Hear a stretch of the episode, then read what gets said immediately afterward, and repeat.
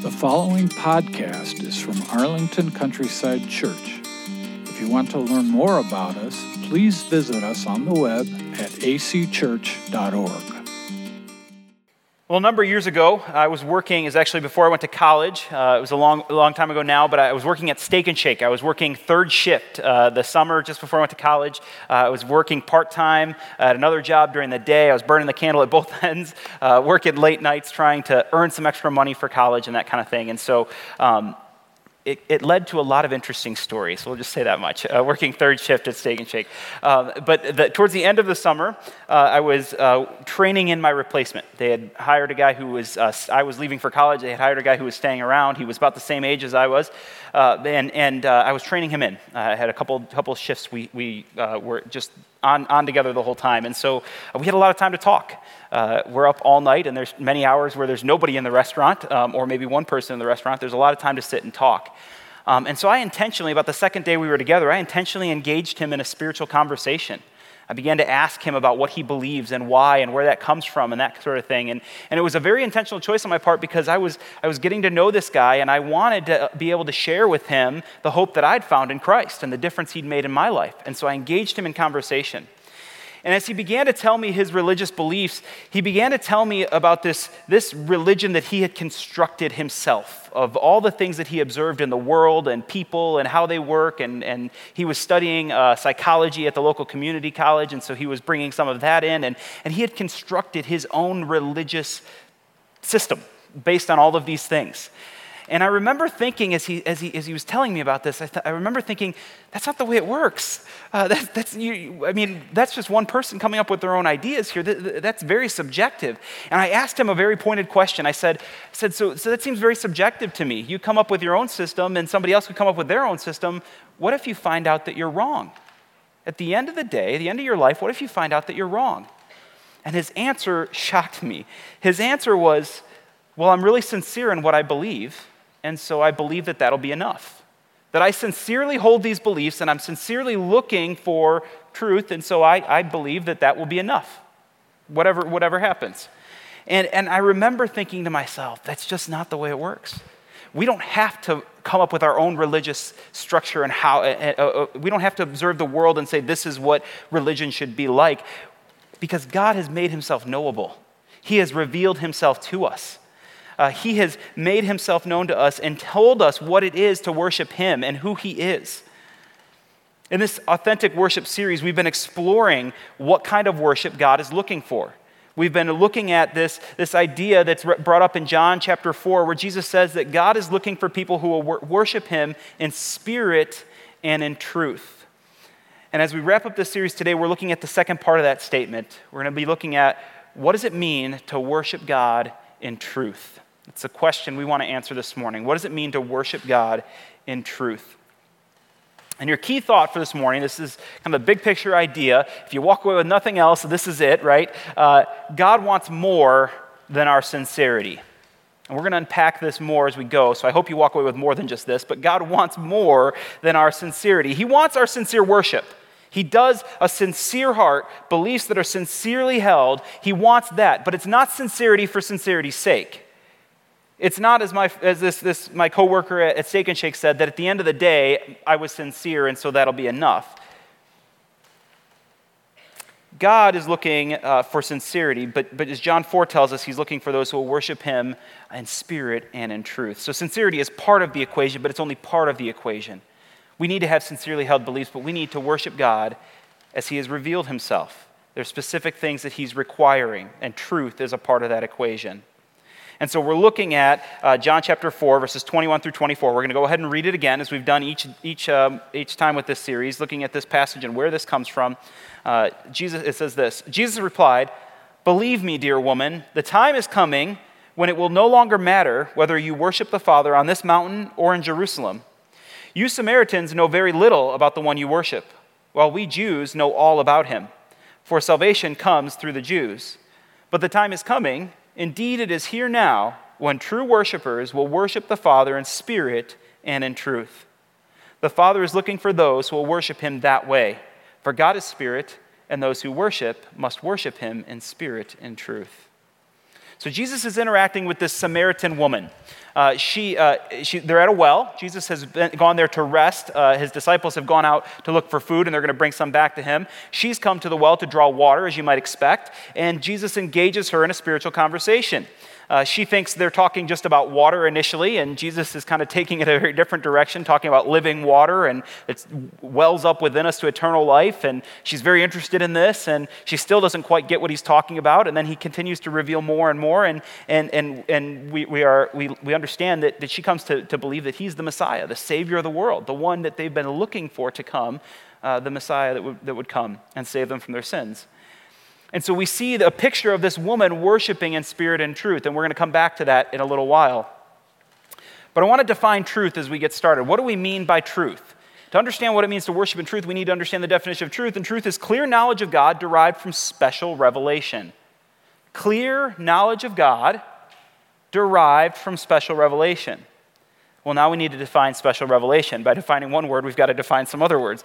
Uh, we're going to define special revelation as, as opposed to general revelation. And so when we talk about how God has revealed himself to the world, how he's shown himself and, and told us about himself, we think of general revelation and special revelation. And general revelation is, is truth about God observed through nature, just general truth about God observed through nature. We can look at the world around us and it tells us some things about God it indicates to us some things about God. Uh, Psalm 19, 1 through 4, uh, is, is a good picture of this. The heavens proclaim the glory of God, the skies display his craftsmanship. Day after day they continue to speak, night after night they make him known. They speak without a sound or word, their voice is never heard, yet their message has gone throughout the earth and their world and their words to all the world. So we see here that this, that this tells us, and, and we we can see this in our own experience, that creation tells us that there is a creator that God, that there is, there is a God. There's something that has created all this. And so there are things that we can know about God just from observing the natural world around us, that there must be a creator. We can, we can tell that he must be intelligent because the world is, is infinitely complex and, and, and, and orderly. There's systems that just work and all these things that were put together. It, it, it's, he must be an intelligent designer. And we can see that he's powerful. We can see that the world is vast and beyond our understanding, and there's things that are way beyond us. And, and we can see that the one who created this must be very powerful. So I like to think of general revelation as a good starting point. It's kind of like we can, we can see some things about God and inform some basic truths about him, but it, they don't, general revelation doesn't get us to the God of the Bible. It doesn't get us to what it means to worship him. It just tells us that there must be a creator it tells us, it informs us that there must be something here to worship, to, to understand more. So, but more information is needed to get us to the one true God and, and how to worship Him. And so then special revelation comes in. And that's truth about God revealed through the supernatural, primarily through the written word of God and through Jesus Christ. So we've got general revelation that indicates there must be a God, but then we've got special revelation that takes it a little farther, actually quite a bit farther, and it reveals, it's revealed uh, things about God revealed through supernatural means. And so we believe that the Bible is the written word of God, that it was supernaturally inspired. It's not just a book that was written by man, it is a book that God inspired and is teaching us about himself. That when we want, if we want to know God, we learn from his word and what he's communicated about himself. And we believe the same thing about Jesus Christ that he wasn't just a man, but that he was God in flesh, and that he actually is the embodiment of God, uh, and he is embodiment of God's characteristic. He is, very, is God incarnate, and so that we can learn about God as we look at Jesus and we look at the character of Jesus, as we look at what Jesus taught, as we look at what Jesus did. And so once we understand special revelation, general revelation actually can help us to worship God even more.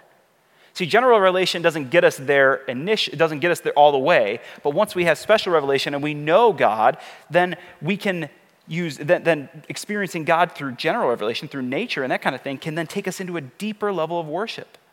It's why uh, a beautiful sunrise or sunset can stir our hearts to worship. Because we know, in, we know personally, intimately, the one who created all of this, and we are inspired by his beauty to worship him. It's why a, a thunderstorm can leave us in awe of God's power. Because again, we know intimately and personally the one who has created all this and that he is even more powerful than that storm that's, that can be so terrifying. So I like to think of general revelation as a good starting point, but special revelation comes in and it, it, reveals to us more who this God is and what it is to worship Him. God didn't leave us to figure it out on our own. He's taken deliberate action to reveal Himself to us.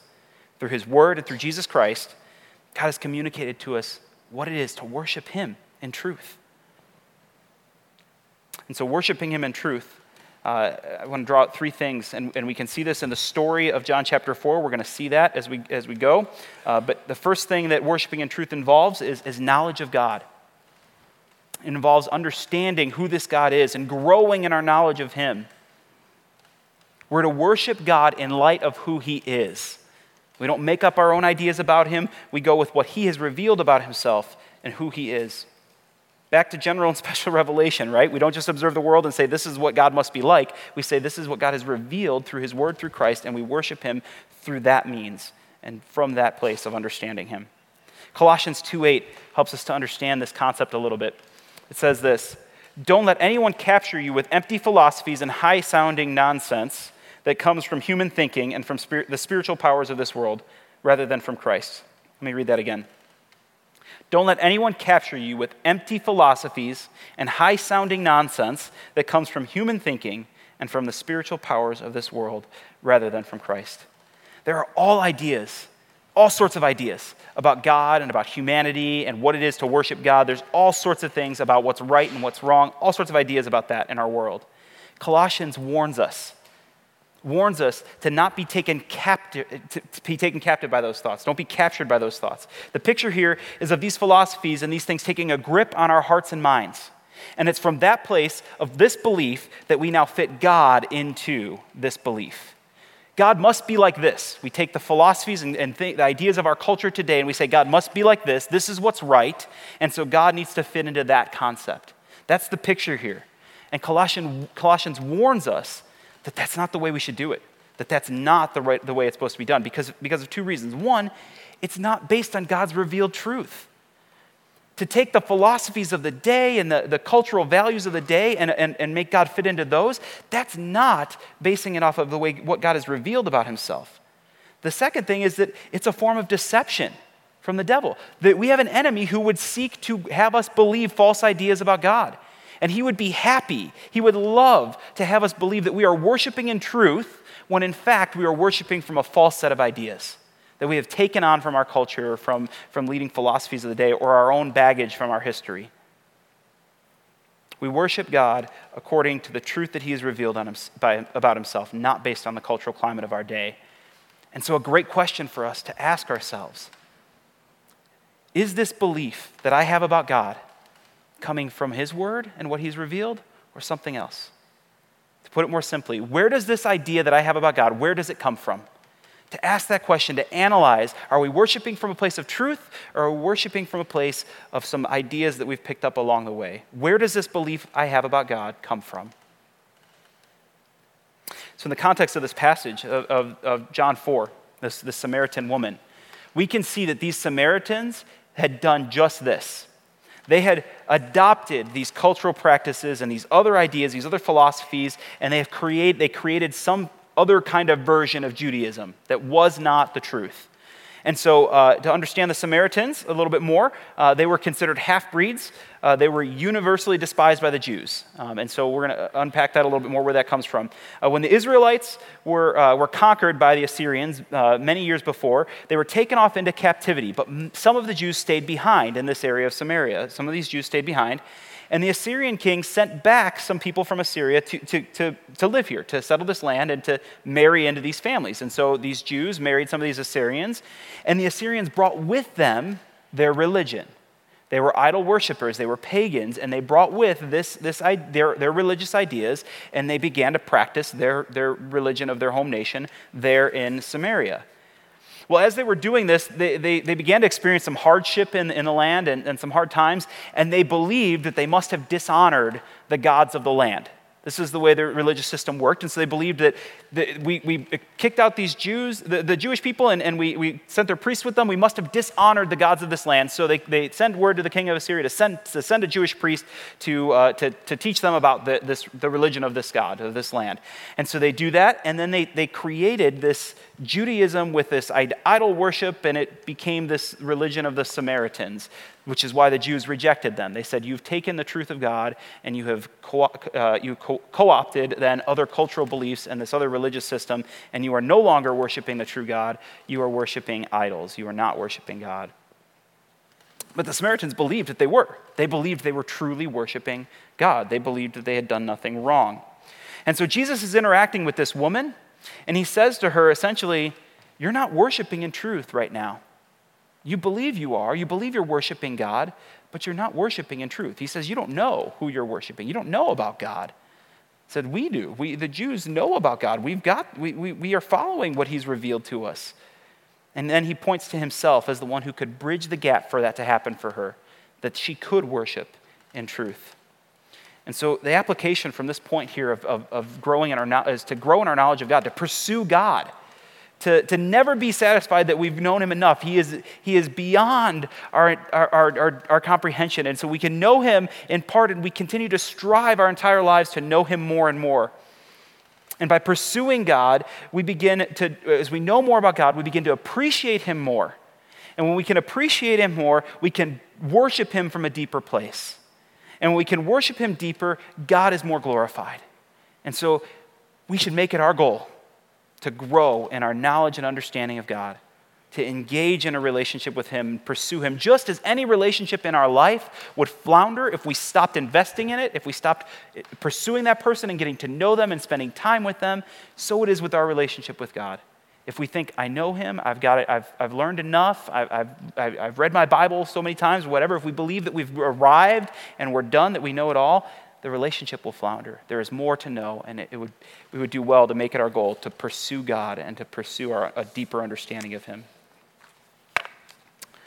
Second point about worshiping in truth is that we need to embrace Jesus as Savior. Embrace Jesus as Savior. He is the truth. He is God incarnate. He is the embodiment of God's characteristics. He's the embodiment of God's character. There's no true worship apart from embracing Him as Savior. You cannot truly worship God if you don't embrace Jesus as your Savior. It's a starting point. And Paul illustrates this beautifully. He talks about this in Romans chapter 10, verses 1 through 4. Let's read that. Dear brothers and sisters, the longing of my heart and my prayer to God is for the people of Israel to be saved. I know what enthusiasm they have for God, but it is misdirected zeal, for they don't understand God's way of making people right with Himself. Refusing to accept God's way, they cling to their own way of getting right with God by trying to keep the law. For Christ has already accomplished the purpose for which the law was given. As a result, all who believe in him are made right with God. And so we have the Apostle Paul here, a Jewish man who has embraced Jesus as his Savior. And he says here in Romans 10 that he, he longs for his fellow Jews to do the same. He longs for his fellow Jews to embrace Jesus as their Savior. He says that they have spiritual passion. He says in verse 2, I know uh, what enthusiasm they have for God, but it's misdirected zeal. They've got passion. They're sincere in their belief, but, it's, but they're worshiping the wrong thing. He says they, they believe that they're going to be made right with God by trying to keep the law, by obeying a moral code. He believe, they believe they're going to be right with God, but it's not the way it works. He says that Jesus has accomplished all of that, that we couldn't do it by obeying the moral code. It's only by placing our trust in Jesus. And so we can't earn our way to heaven. Jesus has secured our salvation, and through his life and death and resurrection, he offers us the forgiveness of our sins. And it's through belief in him that we are saved. And Paul has embraced Jesus as a Savior, and he says, I wish they would do the same. They're sincere, but they're sincerely wrong, and they've placed their trust in the wrong thing. They're not worshiping in truth. So, embracing Jesus as Savior is the starting point for true worship. We need to cross the line of faith. We need to place our trust in Jesus for the forgiveness of our sins. But I chose that word embrace. It was very, very intentionally. I chose that word embrace because it communicates taking hold of it. And I want, I want us to, to, to uh, understand, I want us to get a hold of the fact that, it, that it's not about looking to Jesus and saying, moving on, I've got it now. It's a daily embracing of Jesus as Savior that we are called to do. Daily embracing Jesus as Savior. It's the idea to take His hand, grasp His hand, and walk through life every day as Jesus as your Savior. Years ago, uh, when I started my, uh, my time here in, in, youth ministry, I was, I was uh, teaching a lesson to our, our middle school students. Um, and uh, I had a student, I'm, I'm, sharing the gospel, I'm talking about Jesus and, and the power that he has to, to, to, uh, to, to, forgive our sins and to, uh, to give us new life. And, and I, am I'm, really, I'm really engaged. I'm really interesting. I'm really engaging and interesting. And, and one of my students, who, who, a middle school student at the time, stood up in the middle of the lesson. I'm not even kidding here. Stood up in the middle of the lesson and he said, I've, I've actually heard all this. Can I go play basketball in the gym? now, youth ministry is a thankless job, but that was pretty high up there, all right? Uh, now, I love this student, and we have a great relationship. He's, he's, he's, a, he's an adult now. We have a great relationship to this day. Uh, but, but he stood up and said this, and, and I talked with him afterwards about that. And we engaged in conversation. And what he was trying to communicate was this He said, I'm a, I'm a Christian, I'm a Christ follower. I want to grow in my relationship with God, I want to go deeper. But what he also had, and, and, I agree with that, that's a wonderful thing. Remember, I just said we need to grow in our knowledge of God, right? But he also had this belief that the gospel, that's basic stuff. I'm beyond that. That's the fundamentals. I'm ready for more. And may we never get to the point where we view the gospel as basic. May we never get to the point where we view the gospel as something that is just to be looked over and go on to the next thing. The gospel is nothing, there is foundational. There's nothing deeper than the gospel. Jesus is our Savior. We need a Savior. Without Jesus as Savior, we are hopeless. And if we don't daily embrace Him as Savior and walk hand in hand in Him with Him, we run the risk of trusting in our own religious good works. That yes, Jesus is my Savior, but now I'm made right with God because I go to church and I put money in the offering bag and I'm a part of a small group and I, and I serve. And, and we begin to trust in these other things because we lose sight of the fact that the only reason that we have a relationship with God is because of Jesus, because he's our Savior. And so we need to embrace Jesus as Savior. That's where it begins, and that's where it continues as we continue on in worshiping God in truth. An application for this is to look to Jesus. Hebrews tells us, let us fix our eyes on Jesus, the author and perfecter of our faith.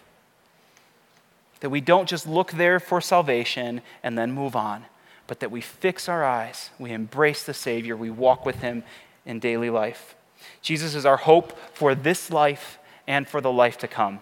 He's our hope for here and now and for all eternity. And I find tremendous comfort in knowing that Jesus walked in my shoes.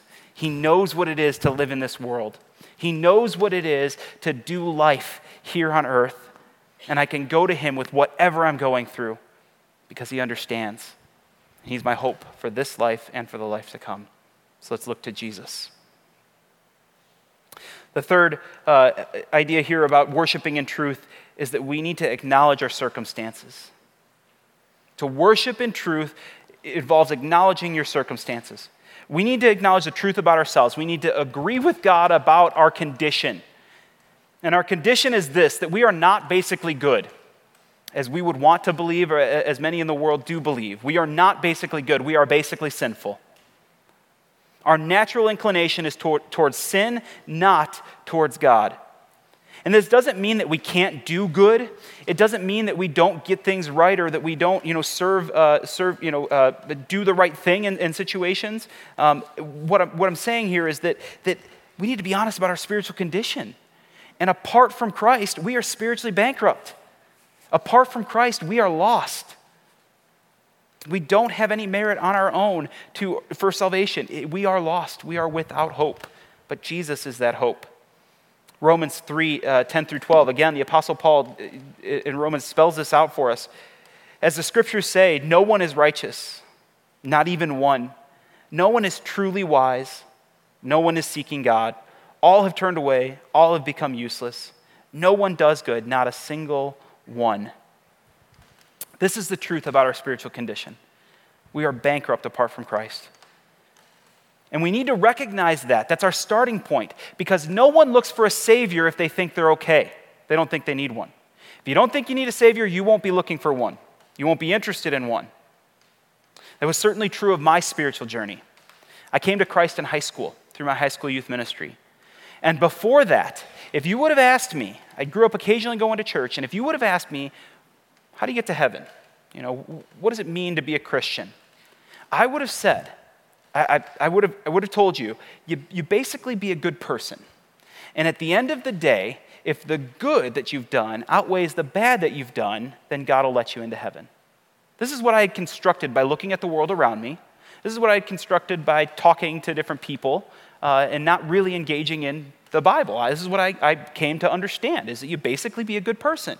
At the end of the day, if the good outweighs the bad. I, I knew I was doing bad. I knew I, I knew I screwed up. I made mistakes, and I knew there were times where I, was, I was, did not do the things that I should do. I knew that. I was convinced of that. I didn't need to be convinced that I was sinful. I knew that.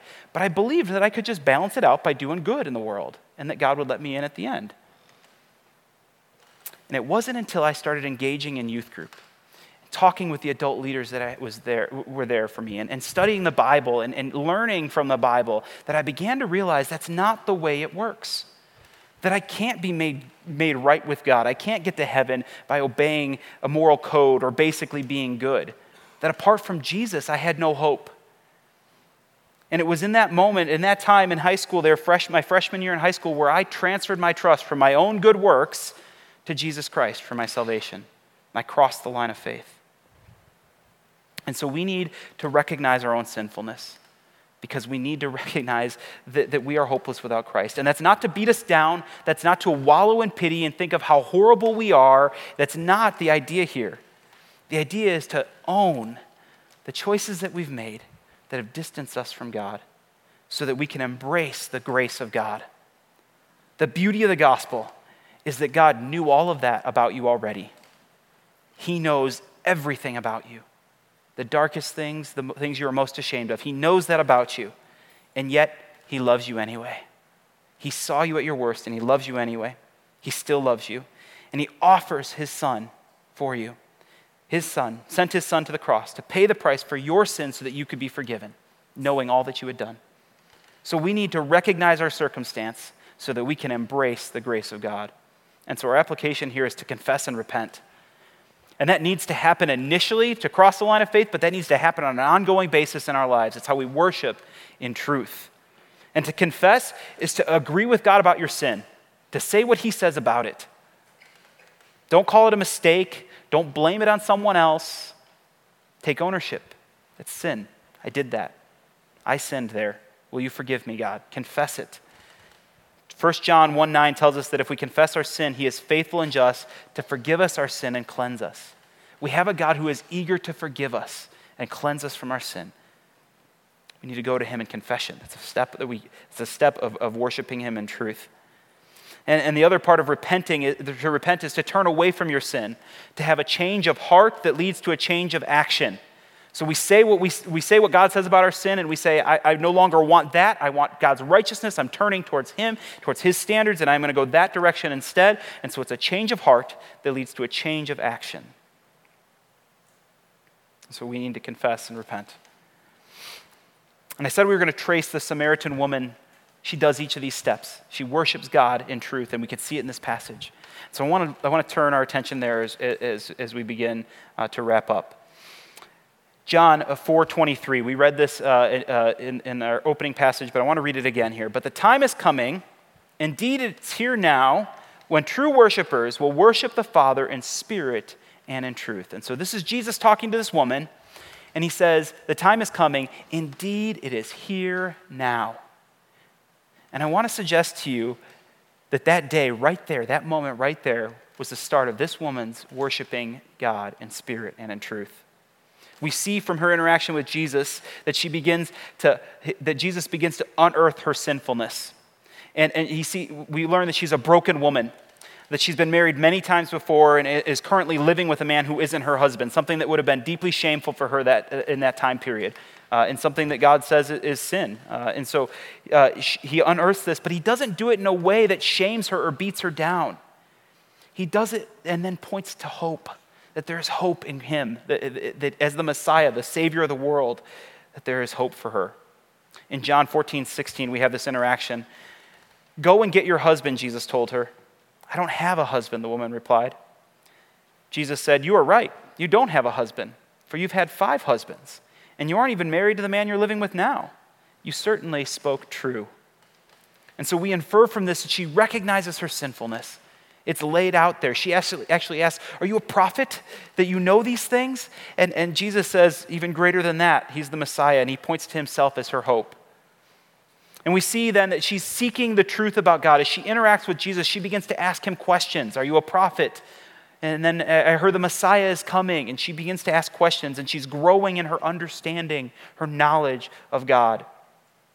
And we see that she, uh, in John 4, let's read John 4, 28 and 29. The woman left her water jar beside the well and ran back to the village, telling everyone, Come and see a man who told me everything I did, I ever did. Could he possibly be the Messiah? We have a starting point of asking for a cup of water to now she leaves the water jar, the water jug that she's come with, and she runs back and tells everybody, I think I found the Messiah. She runs back because her knowledge of God has grown and she's understanding who this guy is.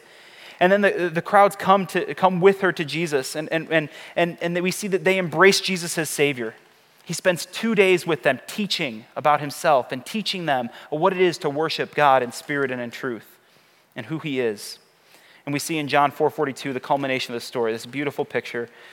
Then they said to the woman, this is the crowd, they said to, this, to the woman, Now we believe, not just because of what you told us, but because we have heard him ourselves. Now we know that he is indeed the Savior of the world. And we see how this woman experiences her need, recognizes her need. She grows in her knowledge of God and she embraces Jesus as Savior. And we see that people go along with her, that she shares that, and the crowd goes along with her, that they embrace Jesus as their Savior as well. So, as we wrap up this series on worshiping God in spirit and truth, may we remember God wants more than our sincerity. He is seeking people who will worship Him according to His revealed truth. May each of us grow in our worship of the one true God. He deserves our passionate devotion to Him. Thank you for listening. If you want to know more about Arlington Countryside Church, please visit us on the web at acchurch.org.